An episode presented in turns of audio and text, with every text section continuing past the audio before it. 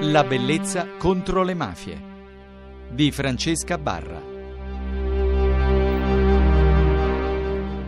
Questa notte la bellezza contro le mafie parliamo dei giornalisti minacciati e lo facciamo naturalmente è un'urgenza di cui vogliamo parlare con il direttore di Ossigeno per l'informazione Alberto Spampinato. Ciao Alberto, noi ci risentiamo dopo qualche mese. È Ciao cambiato qualcosa o la situazione è peggiorata? Beh, la situazione resta molto seria, ci sono dei nuovi casi di giornalisti minacciati di cui veniamo a conoscenza, cioè il numero aumenta e aumenta per due motivi. Uno perché purtroppo la pressione per frenare le notizie scomode per il potere e per la criminalità organizzata cresce, però cresce anche la voglia di non obbedire alle imposizioni di tacere e cresce la voglia anche di ribellarsi proprio a questa cosa. Che cosa si può fare oltre che divulgare come fate voi di Ossigeno per l'informazione e per non isolare chi fa il proprio dovere, in questo caso naturalmente parliamo dei giornalisti, ad altri e alti livelli, che cosa si può fare? Bisogna fare quella che è stata definita con una felice espressione la scorta mediatica. Ogni volta che c'è un giornalista minacciato, bisogna che gli altri giornalisti si mettano accanto a lui, bisogna che i giornali, le televisioni parlino del sopruso di cui è vittima e così si rafforza la voce della verità. Ecco, se invece questo non avviene e purtroppo ancora avviene molto raramente, vincono i prepotenti, i violenti. Il pericolo è che eh, magari i giornalisti, i cui nomi sono meno noti al grande pubblico, ai lettori, soltanto perché probabilmente la stampa locale non ha lo stesso effetto che, che, ha quella nazionale, però in realtà probabilmente il pericolo è anche che gli editori più piccoli forse non proteggono molto i propri dipendenti, i giornalisti che lavorano in, in sedi, forse perché c'è questo timore de, del giornale stesso, non lo so, provo a ipotizzare. I motivi sì. sono vari, però sì. il problema principale è questo, che la stessa immagine che ho usato prima della scorta mediatica. Ecco, se c'è un costume per cui mm. le notizie scomode, rognose, non vengono pubblicate, anche se sono dei fatti sotto gli occhi di tutti, chi pubblica una notizia corre dei rischi, sia che sia il giornalista, sia che sia il direttore del giornale, l'editore, sia sì. l'editore. Sì. Allora noi dobbiamo rompere questa cosa, bisogna cominciare a raccontare tutti i giornali devono raccontare quello che accade veramente senza censurare ah, convenzionalmente tu, dei fatti. Quindi tu dici che la censura è un rischio? La Fo- censura è, è, un costume purtroppo, sì. la censura è un costume. Noi eh, abbiamo delle zone del nostro paese che sono illuminate dalla informazione giornalistica dove ci sono testate, giornali e poi abbiamo molte zone del nostro stesso paese che sono fiocamente illuminate da una fiammella, da un lampione, da un piccolo giornale e, allora lì l'informazione è più debole e lì è più difficile pure resistere alle pressioni. Però siccome l'informazione non è una merce qualsiasi, ma è una infrastruttura sociale, civile della democrazia, ecco noi dobbiamo rafforzarla, dobbiamo rafforzare il lavoro di chi racconta le cose per come sono, senza faziosità, senza parzialità e senza chiedersi se la notizia fa piacere all'uno o all'altro. Questo è il mestiere del giornalista. Se tutti cominciano a fare più assiduamente, a seguire questa regola, ecco, diventa più sicuro fare questo lavoro come lo fanno alcuni che sono minacciati. Naturalmente minacciati in terre di mafia, quindi giornalisti che parlano di mafia in terre di mafia.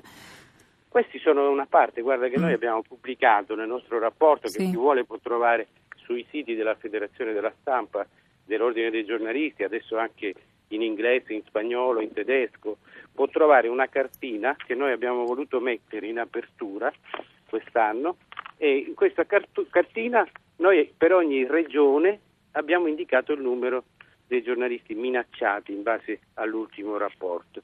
Ebbene, è una cartina impressionante perché è vero che ci sono 20 casi in Calabria che diciamo la Calabria veste la maglia nera, però è anche vero che ci sono 16 casi nel Lazio e ce ne sono 9 in Lombardia e poi ce ne sono 2 in Piemonte. Insomma, il fenomeno è molto diffuso, quindi dobbiamo cominciare a superare l'idea che certe cose accadono solo da una certa parte. E inoltre eh, c'è un fenomeno che si è diffuso moltissimo, si sta estendendo, non ci sono solo le minacce fisiche, c'è anche l'abuso di strumenti legali per minacciare e mettere a tacere i giornalisti, in particolare le querele temerarie e le richieste di risarcimento danni pretestuose e per cifre astronomiche. Ecco, di fronte a queste cose noi diciamo che la prima cosa è dire che queste cose succedono e noi appunto lo dimostriamo con i nomi, i fatti, le cifre e poi cominciare a cercare delle soluzioni. Noi alcune proposte abbiamo cominciato a formularle, però la cosa più importante è che si cominci ad ammettere che in Italia queste cose accadono. Io Alberto, grazie. Era da tempo che ti volevo risentire proprio per aggiornare su dati e far conoscere la situazione ai nostri radioascoltatori, quindi ti ringrazio.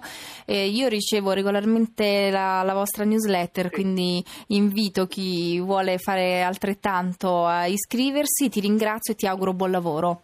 Grazie a tutti gli ascoltatori. Vorrei ricordare il fratello di Alberto Giovanni Spampinato, che è stato un giornalista siciliano vittima della mafia, giovanissimo, ucciso dalla mafia e lui scriveva per eh, la sua città nell'ora di Palermo e nell'unità. Vi ricordo anche che la Brezza contro le mafie va in onda tutte le notti alle 24.50 e che il nostro indirizzo di posta elettronica è la brezza contro le mafie chiocciolarai.it. Buonanotte. Ho ancora la forza che serve a camminare, picchiare ancora contro per non lasciarmi stare. Ho ancora quella forza che ti serve quando dici si comincia. E ho ancora la forza di guardarmi attorno, mischiando le parole con due pacchetti al giorno farmi trovar lì da chi mi vuole, sempre nella mia camicia. Abito sempre qui da me, in questa stessa strada che non sai mai se c'è. E al mondo sono andato, dal mondo sono tornato sempre vivo ho ancora la forza di starvi a raccontare le mie storie di sempre, di come posso amare, di tutti quegli sbagli che per un motivo o l'altro so rifare.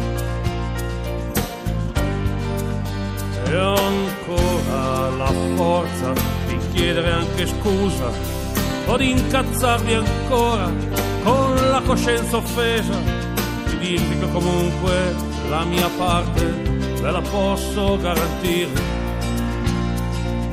Abito sempre qui da me, in questa stessa strada che non sai mai se c'è.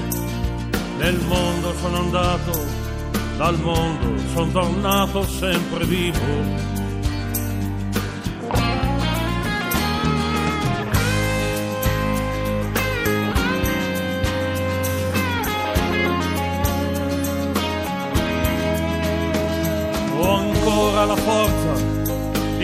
tirarmi indietro, di scegliermi la vita masticando ogni metro, di far la conta degli amici andati a dire ci vediamo più tardi.